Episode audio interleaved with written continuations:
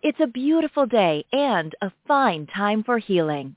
Podcast host Randy Fine, a narcissistic abuse expert and the author of the groundbreaking book Close Encounters of the Worst Kind and the captivating memoir Cliff Edge Road, invites you into her sanctuary, a place where your physical, emotional, and spiritual well-being are all that matter. So put your feet up, relax, and enjoy today's show. And now, here's Randy. Good morning. Thank you for tuning in to listen to A Fine Time for Healing. I am your show host, Randy Fine. You know, I do this show for the most part twice a week, and um, I just find myself always being at the beginning or the end of the month, and and it just goes so fast. So here we are at the end of July. It is just incredible. Um, I have a really great show for you today. Uh, my guest is something, someone that I really resonate with. We have a lot of the same views. So the question is, why does the Western world demonize aging? It's time to pivot our perspective, and today's special guest, Coach Michael Taylor, is here to share his insights on making the rest of our lives the best of our lives. There's good reason to embrace getting older. I agree. One study found that Americans who were more positive about aging lived 7.5 years longer. It is on this premise that Michael is encouraging his readers to embrace the second part of their lives.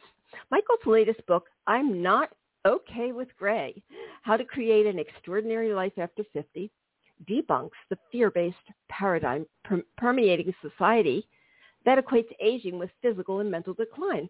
This book explores topics such as embracing spirituality, health and fitness, technology, joy, financial abundance, and way more. Michael is a certified life coach who has helped thousands of people transform their lives from the inside out by changing their attitudes about aging. Um, and Michael's going to tell us uh, his story, but you know he's the author of 11 books, and he has so many done so many other wonderful things. So I'm going to let him share that with you. But um, good morning, Michael. Welcome. Good morning, Randy. So glad to be here. I love the premise of your show, and I really love what you're about. And as you mentioned, you know, we're we're cut from the same cloth, have the same philosophies about a lot of things. So it's great to connect with like-minded people. Yes, it really is. I mean, really down to the spirituality and just the just the, the the life experiences and how we got to where we are, and the fact that we're both in that part of our life, you know, where people would think you're too old to do anything. I mean, this I'm 63. At this age, people used to retire. I have no plans on doing that. I am I'm going strong and I plan on going strong for a long time. so um, tell us a little bit about your story and what brought you to where you are today. Well, let's go back a little bit. So I was born in the inner city projects of Corpus Christi, Texas, to a single mom with six kids, and we were basically the poster children for poverty back in the 60s. And when I was in the 11th grade, I had a guy convince me that I could get rich selling vacuum cleaners, so I decided to drop out of high school to pursue this dream of becoming becoming rich, which was a really poor choice. But fortunately, uh, I I landed a job with this building supply company, and I worked extremely hard. I climbed the corporate ladder pretty quickly, and at the age of 23, I was living the American dream. I had the house, the wife, the 2.5 kids, and all of that, and by society standards, I had succeeded. And within approximately a six and a half year time frame, that American dream turned into the American nightmare as I went through a divorce, bankruptcy, a foreclosure, a deep, deep state of depression. I was actually homeless for two years living out of my car. But during the darkest period of my life, I received a miracle. I was sitting up late one night because I was too depressed to sleep. And I remember sitting at the edge of my bed, looking across the room at my bookshelf, when I happened to notice that every book on my bookshelf had something to do with getting rich or making money. And as I looked at those books, this question just popped in my head. Michael, what if you took all the energy and effort you've used in trying to get rich and simply figure out how to be happy? And as simplistic as that question may sound, it literally changed and saved my life in an instant. Something in me shifted, and all of a sudden I had this amazing clarity. And I realized in that moment that I was going to be able to rebuild my life, and it was going to become extraordinary. So as a result of asking that question, I stopped reading books on getting rich and making money. I started reading books on psychology and philosophy and spirituality and metaphysics. And I went on this amazing journey of transformation. And as a result of that journey, I was able to rebuild my life. And so what I decided to do was to share the lessons that I learned along the way with others. And so I began writing. And so my commitment now is to share the lessons to support and empower others mm-hmm. to create extraordinary lives. What a great story and so inspirational. It's just truly amazing. You know, a lot of people say to me, well, they may have parents or something that um, abuse them, and they will say to me, well, they had a tough childhood, and they went through this, and they went through that, and you know, so there's, you know, of course they're going to be like they are. And I say, absolutely not. Because I meet enough people to know that you don't have to be a victim of your circumstance. And you're a perfect example of that. Perfect. so um, I read your book. It's not, I'm not okay with Gray, how to create an extraordinary life after 50. And I so agree that this is really the best time of our lives. Um, you know, there's in the beginning of your book, you talk about letting go of your need to meet other people's approval and to trust your gut for what was right for you. This is so incredibly important. Um, can you elaborate on how you discovered that and what you discovered? Well, let let me share first of all that I possibly had the worst childhood a child could have. I experienced every imaginable type of abuse a person could go through. Mm-hmm. For seven years, I was separated from my mom, had to live with my grandparents, and it was in that environment that I experienced all this abuse. And so what I've come to know is that the trauma that I experienced as a child set me up to be a people pleaser. Yes. Because what happened was my biggest issue was abandonment because when I was six years old, I had to go live with my grandparents. And so my mom, who was my life, took me to live with my grandparents. And so I had these, I had this really abandonment issue because I didn't trust people because in my mind at six years old when it happened, I, I concluded that people who love you leave you, and therefore I created this this pattern, this pattern of trying to please people to keep them from leaving me. And so it was a a healing process of understanding how that event shaped my belief systems about myself. And through my own healing process, I recognized or I learned how to, number one, love myself and not blame myself for what my mom did. And that was part of that transformational journey. It was about really healing my mm-hmm. own heart, healing from the childhood traumas, because that's what set me up to be that people pleaser. And so that was part of the process of transformation that I mentioned earlier, was healing some of that childhood trauma. And you know, people pleasing is one of the major things that children do when they don't know how to deal with their situation. Um, and the problem with that is that when that's all you know, and that's the only way you handle life as a child, that's the only way you know how to handle life as an adult. And so I was a people pleaser. So you recognize that and, and made changes. So you learned that you had to internally validate um, and trust your gut, right? Yeah, and you know, I've had lots of experiences in my life that have allowed me to rebuild it. And one of the things, or uh, shall I say, possibly the most powerful thing that I've ever done was there's a guy named John Bradshaw who used to do a workshop called Healing Your Inner Child. And I did his three-day workshop, and it's what really allowed me to, first of all, identify when I started becoming a people pleaser, which was during that childhood trauma experience. So his work um, is the foundation of my transformational journey. Uh, in the book, I talk about the power of making peace with your past.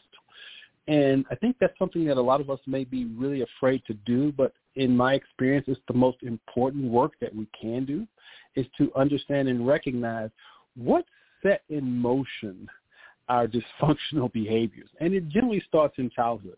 And so if we're willing and heal some of that, then we can become free. I so agree with you.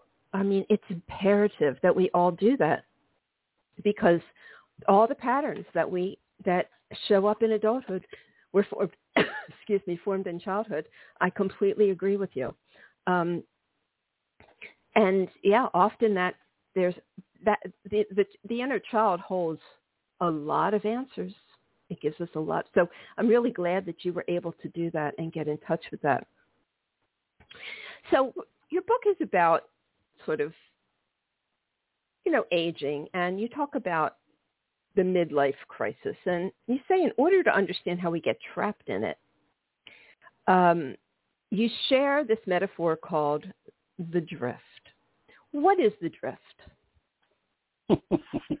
the drift is a metaphor for society. So imagine that there's this stream of water flowing.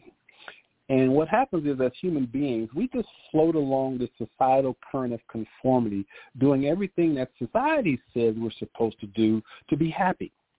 For example, when I was married and had a wife and the 2.5 kids and all of that, I was stuck in the drift because I was doing what I thought society says I was supposed to do to be happy. So I was stuck in this drift. I hadn't really taken the time to really understand who I was as a human being. I was just floating aimlessly along this current, just doing what society says. And so I believe the universe is perfect. And sometimes the universe has to take drastic measures to get our attention when we aren't doing what we were put on the planet to do. So for me, my divorce was that what I call universal slap upside the head to get my attention to get me out of the drift. It was the universe's way of saying, you aren't doing what you were put here to do. So here's what we need to do. Unfortunately, it might be a little uncomfortable. It might be a little painful, but it's necessary for you to wake up to discover who you really are. So I was able to get out of the drift, and it began with a really adverse, or shall I say, a lot of pain. that's, that's what really triggered me to get out of the drift because what I've come to know is there's really only two things that have caused a person to want to change.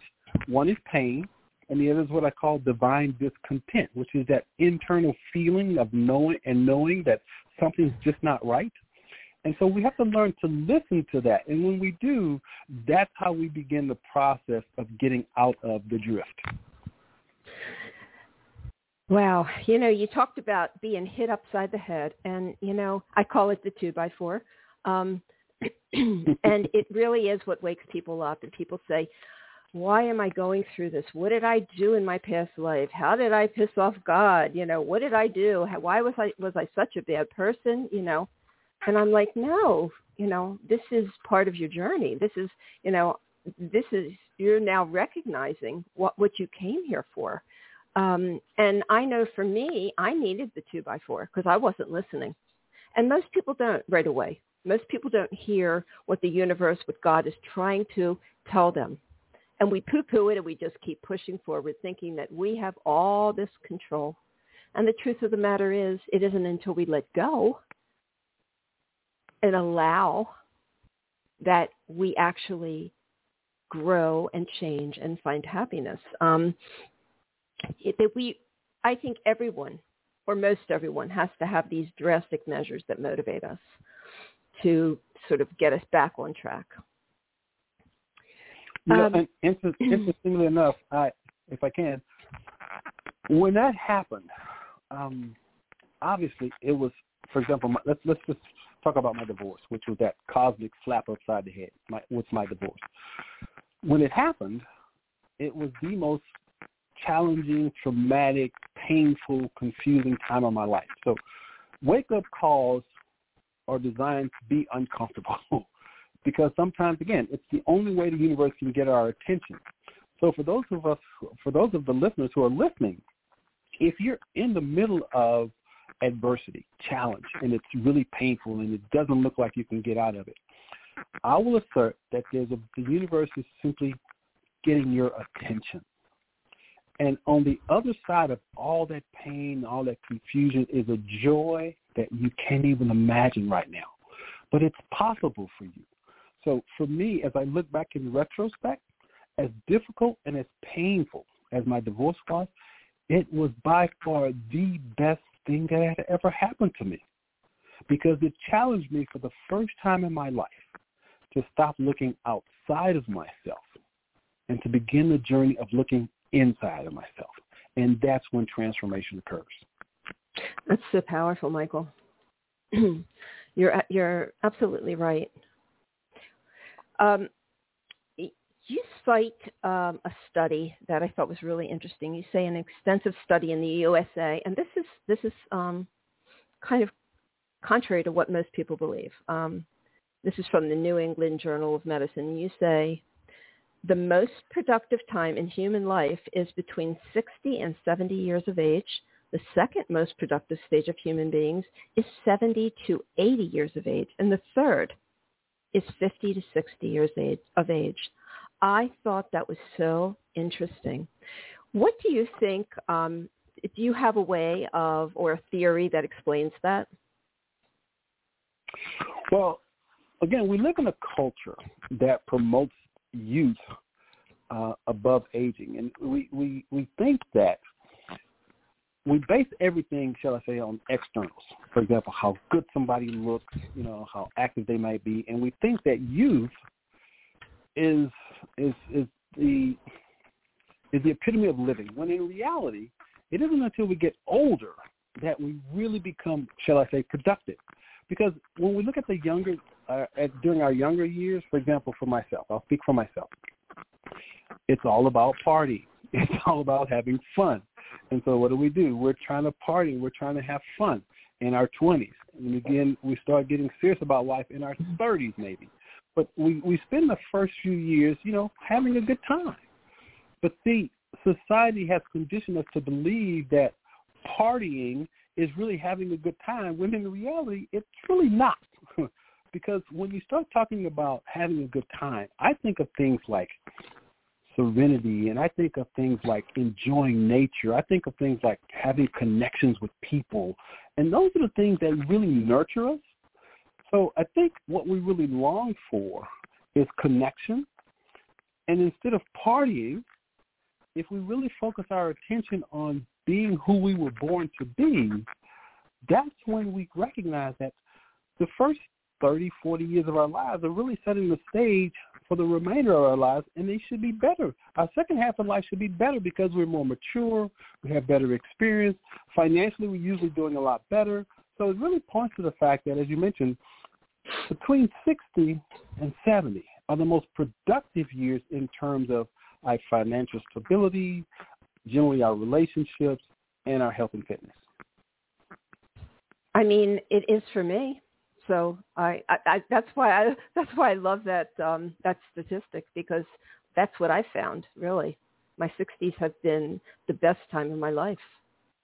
Um, but again, you, you know, don't, you, you don't you don't you don't really see that showcased in the media, right? What do you see in the media? You see youth, you see, you know, the the youngsters, but you don't see the mature. And I don't want to use the term seniors, but shall I say the more mature adults are really having the best times of their lives because a lot of them are now, you know, uh, empty nesters. The kids are out of the house, and and then they can kind of hang out and do the things that they've always wanted to do. And that's why I think, as they mentioned, 60 and 70 is the mo- most productive years of our lives, or should be anyway. Yeah, absolutely. It's not the time to lay down and start dying and slowing down. Absolutely not. Um, so I, I really I, another thing I really um liked is so you talk about asking the question about who are you, and um, this is something that I do with with many people, And you know, I'm sure you know that when you ask somebody that, they become completely tongue-tied. They don't know what to say. And usually they will describe what they do, what their role is, what their religion is, what, you know, um, the labels right. that, that have been put on them. But I say, no, no, no, no. Who are you? And I think that this is such an important um, question for us to ask ourselves. So why do you think this is important? Well, again, if you would have asked me that question, you know, 25 years ago, who are you? The first thing I would have done is I would have given you a list of labels. I'm a husband, I'm a father, I'm a manager, you know, those types of things. And that's typically what we do as human beings. But it wasn't until I went on this amazing journey of transformation that I came to a different understanding. And I'm a huge fan of a guy named Wayne Dyer. You familiar with Wayne mm. Dyer? Of course. Wayne Dyer is, is, is possibly my uh, probably my most favorite mentor. And what I learned from Wayne Dyer um, really sort of helped me answer that question, who am I? And Wayne Dyer says, we are not human beings having a spiritual experience. We are spiritual beings having a human experience. So for me, when you ask, well, who am I? Well, first and foremost, I see my as a divine manifestation of the infinite intelligence that created and is still creating this amazing universe that we live in. In other words, I am a spiritual being. I am a divine expression of God. That's how I see myself. So I'm no longer just this label, this title of Michael Taylor, author, entrepreneur, motivational speaker the true essence, at the core of who I am, is a spiritual being. Yes, I I completely agree with you. Um, and it's it's really important that we begin to shift our thinking to that. But you know, you talk a lot about uh, in your book. You talk about religion and spirituality, and I want to get into that a little bit um, a little bit further. Um, but this is why do you think we have such a hard time um, embracing the idea that we are divine spiritual beings with unlimited potential? Well, again, if, if you look at Western culture, Western culture was primarily driven by Christianity. And so Christianity in a lot of its forms has promoted this idea that God is something separate from us. God is somewhere up in the clouds, up in heaven or whatever. So we've we've accepted this false belief that God is outside of us. And so collectively, as a culture, that has driven most of our belief systems. So it takes a courageous person to be willing to challenge some of those cultural conditionings and as I mentioned, get out of the drift because religion is part of the drift. If you're stuck in religion, you're stuck in a drift. But if you're courageous enough to go against the flow, and ask yourself some deeper questions about who God is or what God is, then you start shifting your beliefs and identity from a human being having a spiritual experience to a spiritual being having a, a spiritual being having a human experience. So what we have to be willing to do is simply gain the courage to ask ourselves those deeper questions to help transform some of the negative limiting beliefs that Western culture has put on us. If that makes any sense. It makes total sense. I'm right there with you. Um, I think that's so important. And a lot of people, for for a lot of people, religion is a comfort, and I feel like it's it's a defined life, meaning that um, you know the answers are in the book, basically. The answers are in the book. Whereas um, stepping out of that means that you have to define it completely your way. And you're right, it does take courage. It does take a big picture mind. And for me, that's the only thing that has ever worked because I don't like my my beliefs defined for me. I like to create them based on um, what fulfills me and what makes sense to me. And you talk about uh, religion about not making sense to you as a child. What about it didn't make sense? Well, when I was a kid, I was probably 11 or 12, and I'll never forget my grandparents forcing me to get baptized. And my grandparents were very, very religious people, but they never went to church. But they made me go to church. And so there was an inconsistency there that I didn't I didn't like. But I remember going into the, the church the day I was supposed to get baptized, and I remember being absolutely terrified. Because in my mind, I had heard, you know, my grandparents used to call me a sinner for some of the things that I did. And so in my mind, my little 10-year-old mind, I'm thinking, well, I'm a sinner. If I go to this thing and this guy puts me in the water, what if he drowns me? And I remember thinking, I was a sinner, so maybe she was going to drown me. So I was, I was terrified. So I remember being in the water. I remember being dunked. I had no idea what this whole thing about accepting Jesus as my Lord and Savior meant. I, that was beyond my comprehension. All I knew was that when the guy pulled me up out of the water, I was still alive and I was happy. oh, that's I was, so cute. I was I was happy, and so even though I didn't have any kind of religious conversion per se, I was just happy that he didn't kill me.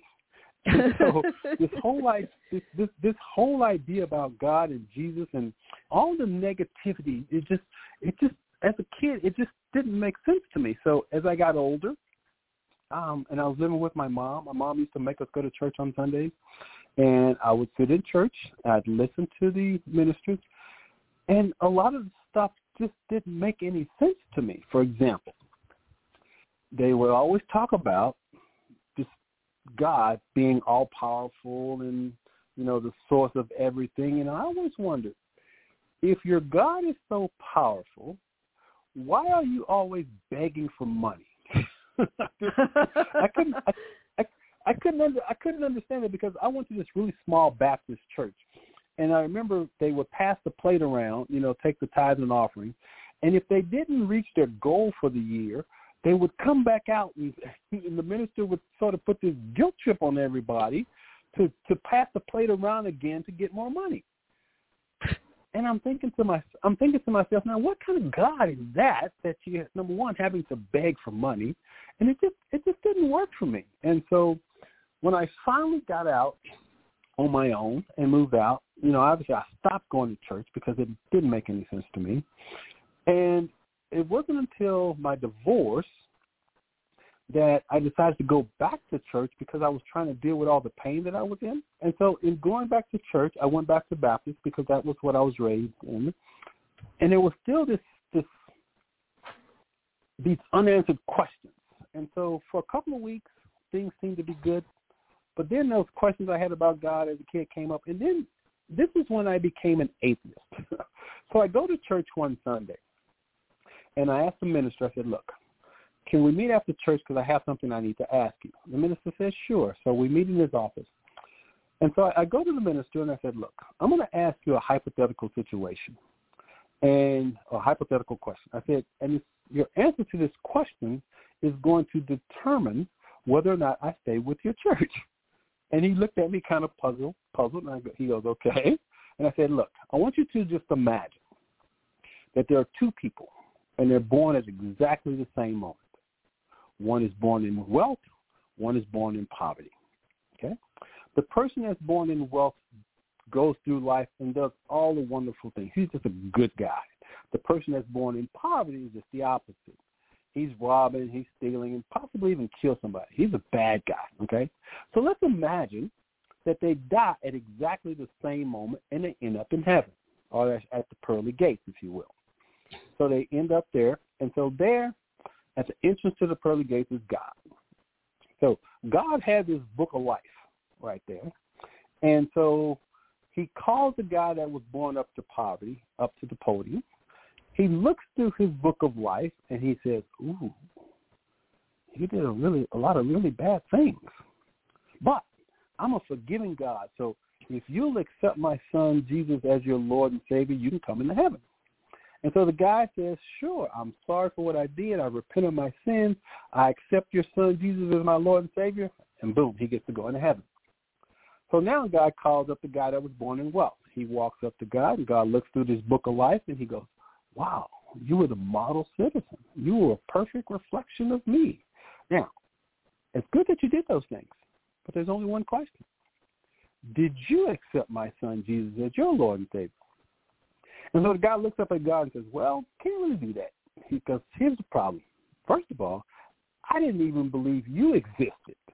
And so why would I accept your son? Because I didn't even know you were here. So I can't do that. And so God looks at him and says, well, I'm sorry to hear that. And you have to spend an eternity in hell. And so I looked at the minister and I said, look, is that how your God works? And he says, absolutely. He says, that's what the Bible says. And in that moment, it was like years of frustration came out. And I said, dude, are you serious? Can you, do you, I said, that is the most idiotic, illogical, irrational thing. I, I said, that makes absolutely no sense. I said, why would a God do so? I said, that just doesn't make sense. I said, you know what? No disrespect, but I'm leaving. I'm I'm leaving your church. I simply choose to accept this idea that I'm willing to burn in hell for an eternity because I don't believe that's how God would work, and I'm willing to take that chance. Thank you. I'm leaving. Goodbye. And I walked away. And it was in that moment that I became an atheist.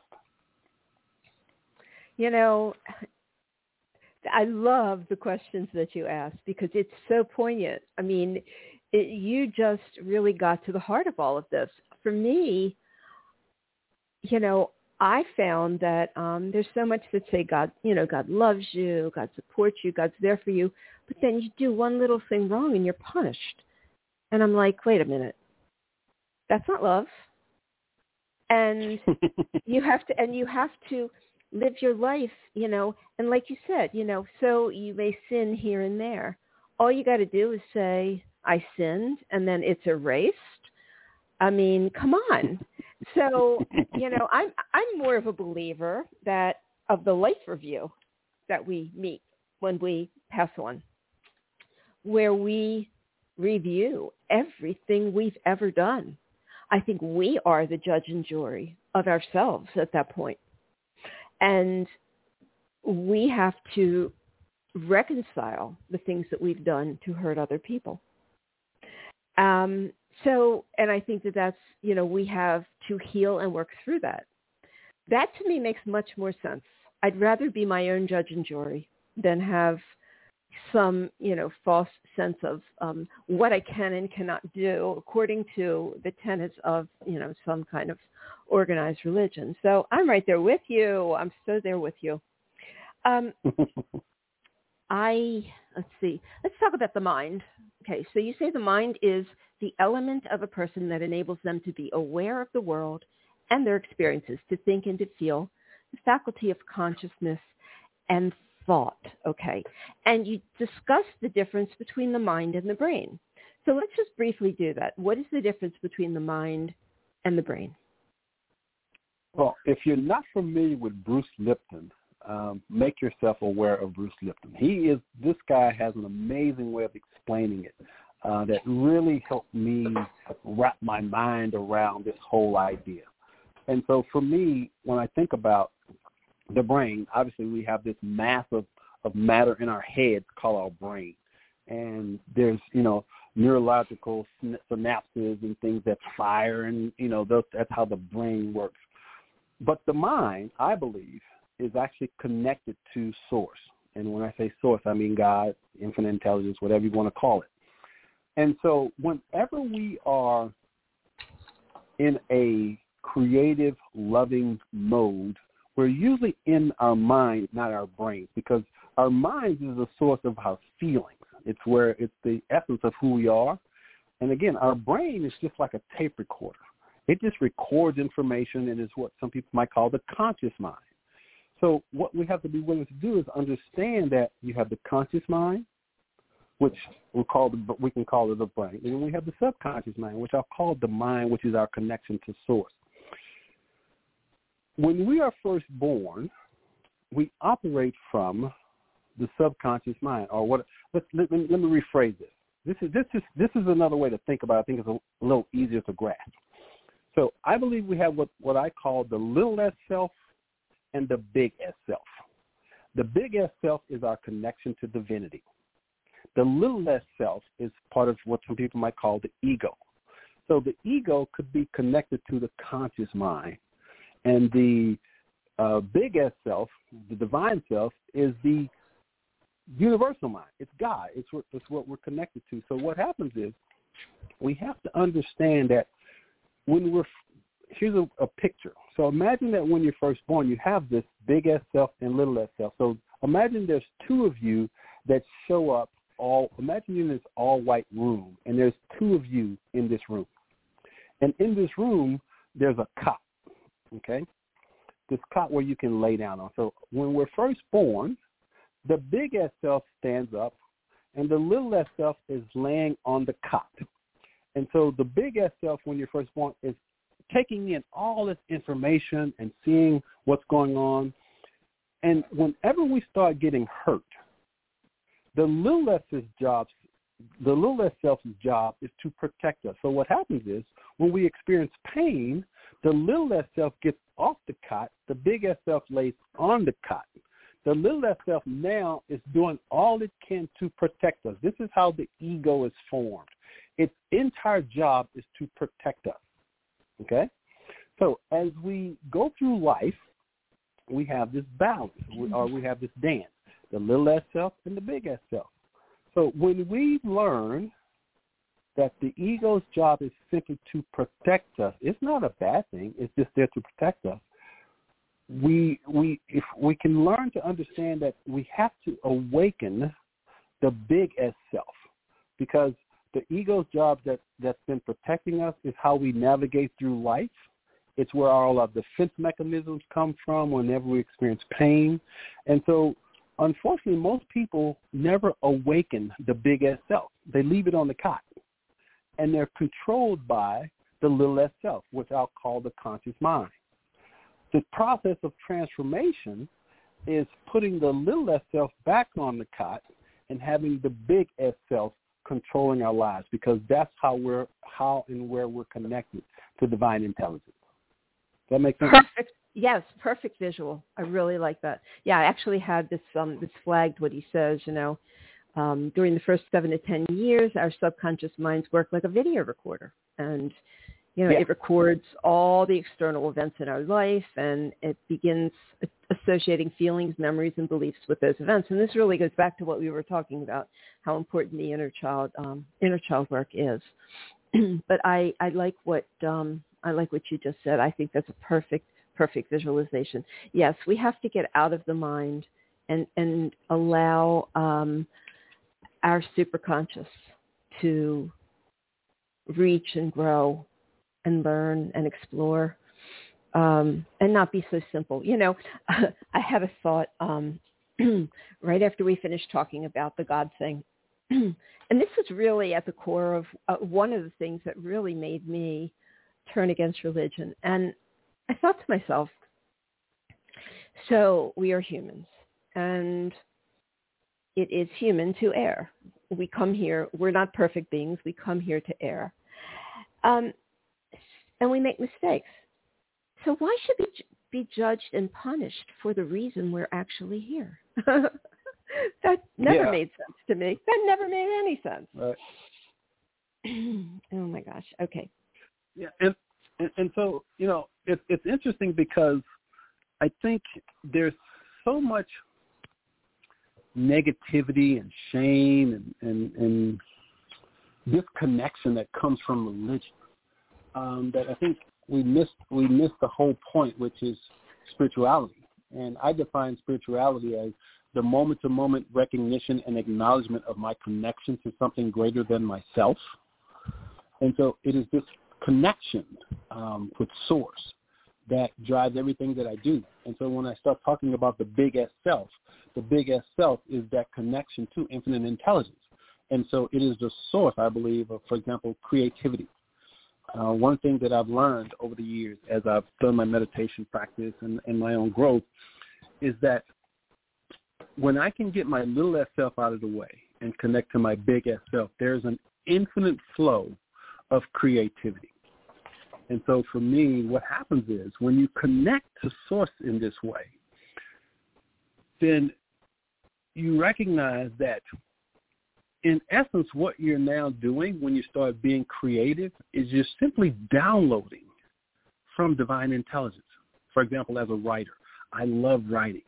And when I write, I get into this zone where it's li- literally like I'm downloading information and it's just pouring through me. So I've written a book per year for the last eight years. Oh my okay? gosh, that's a lot. yeah.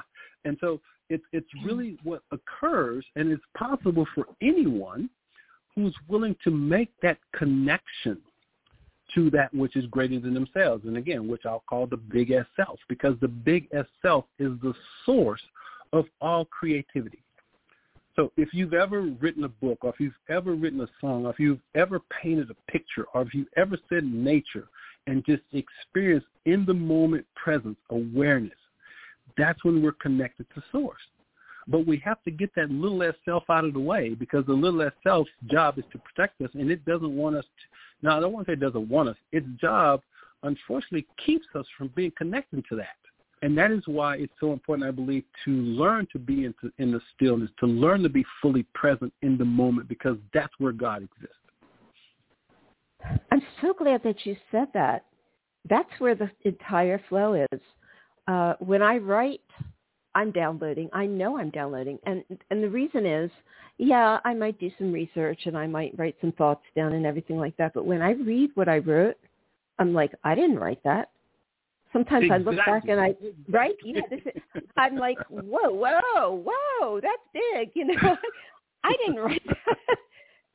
so, um, you know, and I do the same thing with my work as coaching, coaching narcissistic um, abuse issues and codependency and things like that. And, you know, I, I'm connected. So it's coming through me, you know, and, and it's a wonderful way to work with people because you, everything's customized to that person. And I say it's never mm-hmm. about me. None of this is about me. There's no ego here. I'm just doing what spirit is working through me. That's, you know, and I'm so happy to hear you say that. It's great. People say, oh, no, no, Randi, you need to take credit for it. I'm like, all right, you know, maybe a little, but for the most part, for the most part, I really, um, I really thank Spirit for for all that I'm I am and all that I do.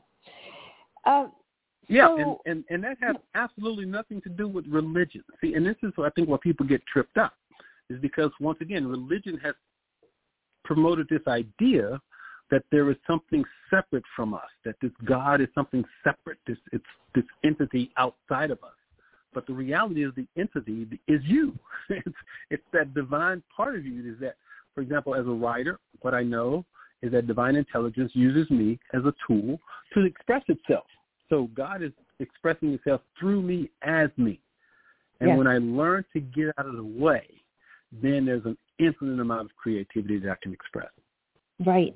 And and ever flowing love and um just you know I, I remember years ago I've always been, you know, I grew up as a codependent. I was raised and I became a codependent and all that, you know. And um, as a codependent, you're a giver. You want to give, give, give, give, give, give, give. But the problem is it doesn't work because if you don't love yourself, if you don't rise above that and you don't continually fill your well with love, you have nothing to give. And so when you give, you feel tired and drained. So, you know, it's really important to connect with all of these things because it can make you so much you know, so much better at the things that you want to do.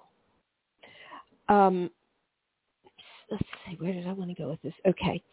Um, you know, you you were talking about in your book. You talked about um, you thought that God was angry at black people. Yes. Talk a little bit about what that what you were thinking and what you discovered, or what your grandfather helped you to to discover.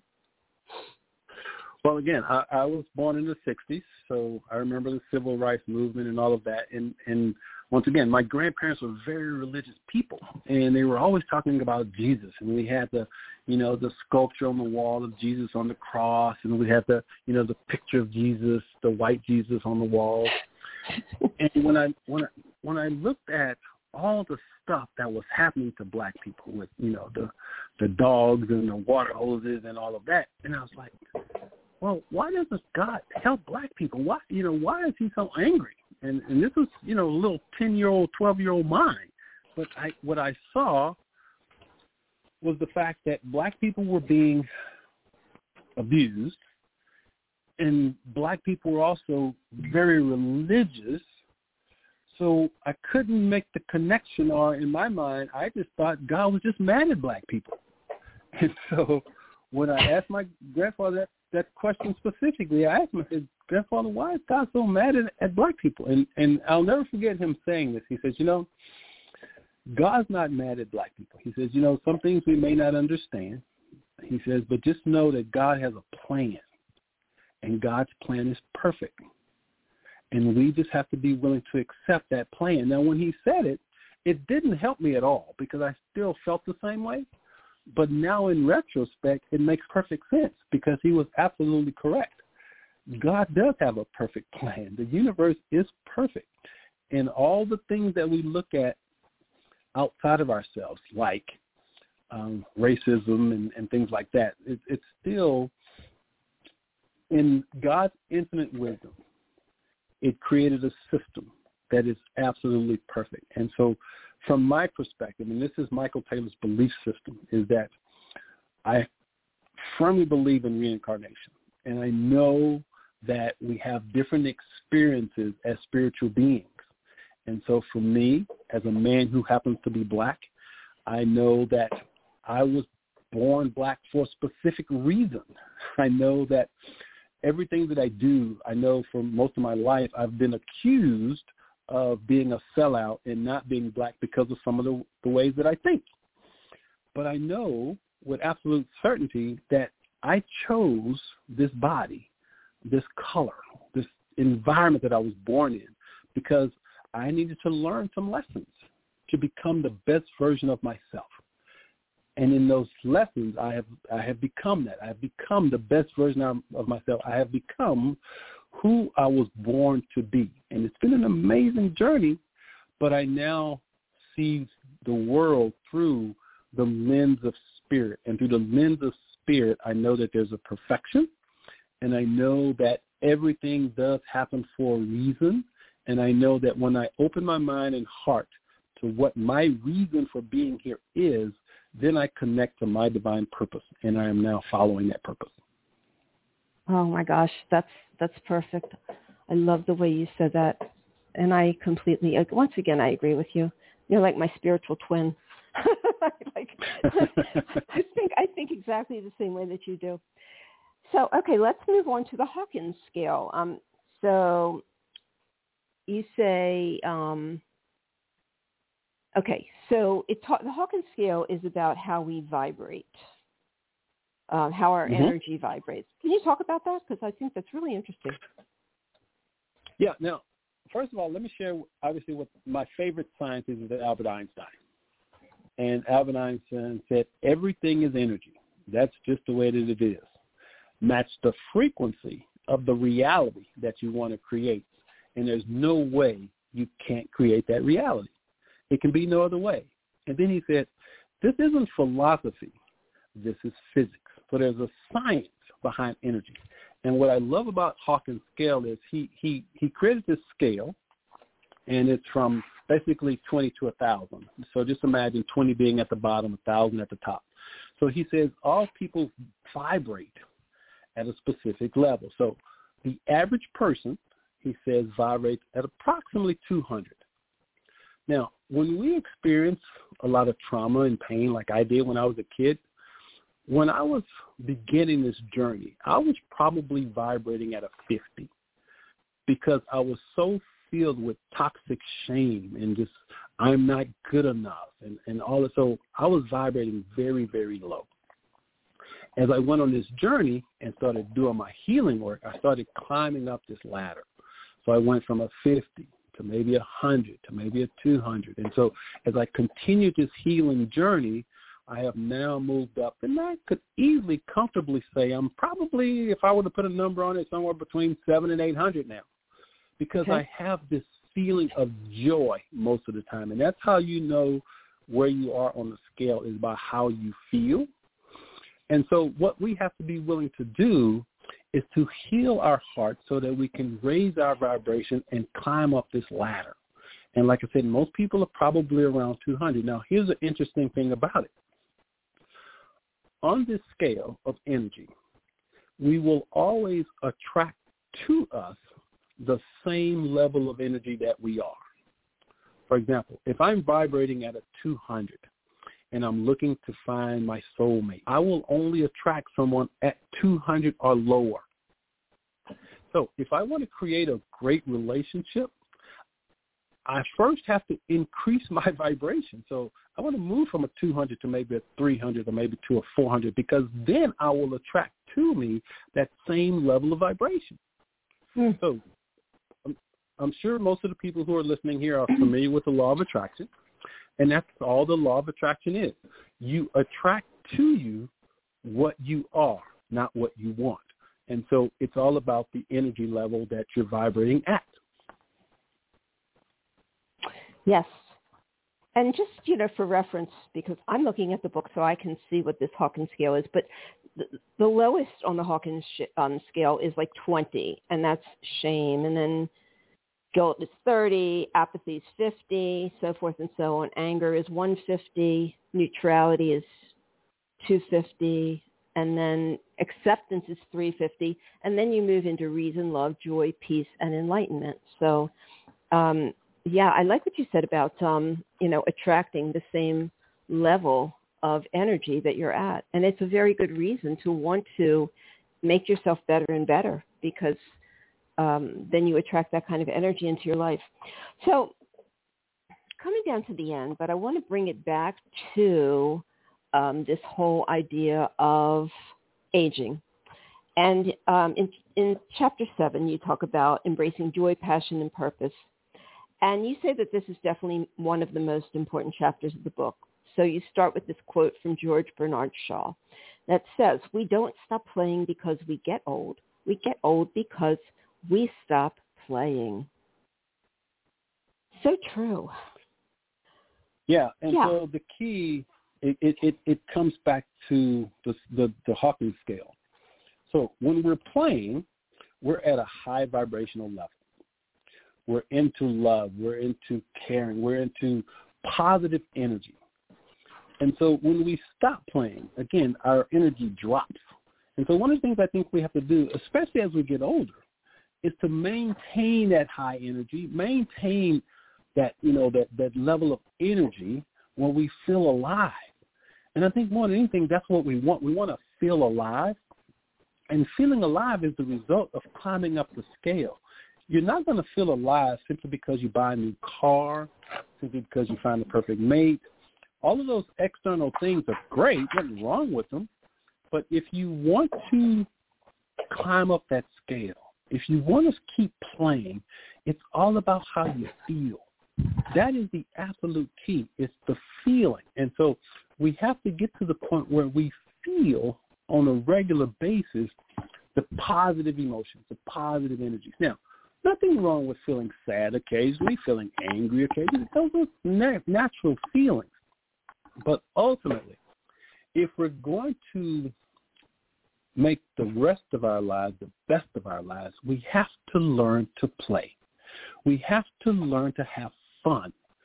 You know, because we, we spend so much time doing, doing, doing, doing, doing, but what we really want to do is be, be, be, be, be. We need to embrace our beingness. Our beingness is our feelings. And so healing is the key. If we have unresolved emotional trauma, and conflict that we haven't dealt with, it's going to keep us from climbing up that scale. It's going to keep us from raising our vibration. It's going to keep us from playing. So it comes back to number one, being willing to make peace with your past, to make sure you move past any trauma that you may still be holding on to, because it's all about energy. If you experience a lot of trauma early on or even now, and you haven't released that trauma, that's negative energy. Now, when I say negative energy, that doesn't mean bad. Okay, it's not a judgment. Negative energy is just that. It's negative. So what you want to do is you want to remove negative energy. You want to stay connected to positive energy. Because when we're in positive energy, we're connected to source. And so that's that's where the playing comes from. We have to be willing to get in touch with our feelings so that we can play full out. Perfect. Perfect way to end the show. That's such great advice, Michael. yeah, it's um I mean you you have made such a great case for um self-love, self-improvement, um and really the limited limitless possibilities that we have in life. The limits that you know we put on ourselves are, are just that. They're they're self-imposed and we need to be able, you know, I find um, in my work a lot of times what keeps people stuck is their their feeling that they have control over what happens in their life, and um, it's a real hard concept for people to understand that that's exactly what's stopping the flow. That's ex- exactly what's stopping um, things from working out the way that you so when I can get someone to release that, oh my gosh, things happen so quickly. Um, so yeah, I love, like I said a million times, I love your philosophy. So we're talking about your book, I'm Not Okay with Gray, How to Create an Extraordinary Life After 50. So Michael, I know that you do private coaching. What, um, how can we get in touch with you and tell us about your website? Yeah, the best place to reach me is at coachmichaeltaylor.com. That's Coach Michael, M-I-C-H-A-E-L, CoachMichaelTaylor.com, or you can find out all about all the work that I do. You can find all my books and everything. And if someone is inspired and they want to get a copy of the book and they order from that site, if they use the coupon code not okay, it takes five dollars off the price of the book, so they can get the book for only eleven bucks. Um, so again, it's just not okay coupon code, and they can get the book for only eleven bucks. Perfect. Perfect. Okay. It's been so good talking to you today. Thank you. I'm I'm uplifted. It's it's really nice to yeah. to to connect with your energy today and um thank you. I'm I'm I'm happy for you that, you know, where you've come in your life and I can relate so much to it. So I hope that you inspired people today. I actually more than hope, I think that you did. so um thank you so much. So, so just just just remember not okay with gray is simply a mindset.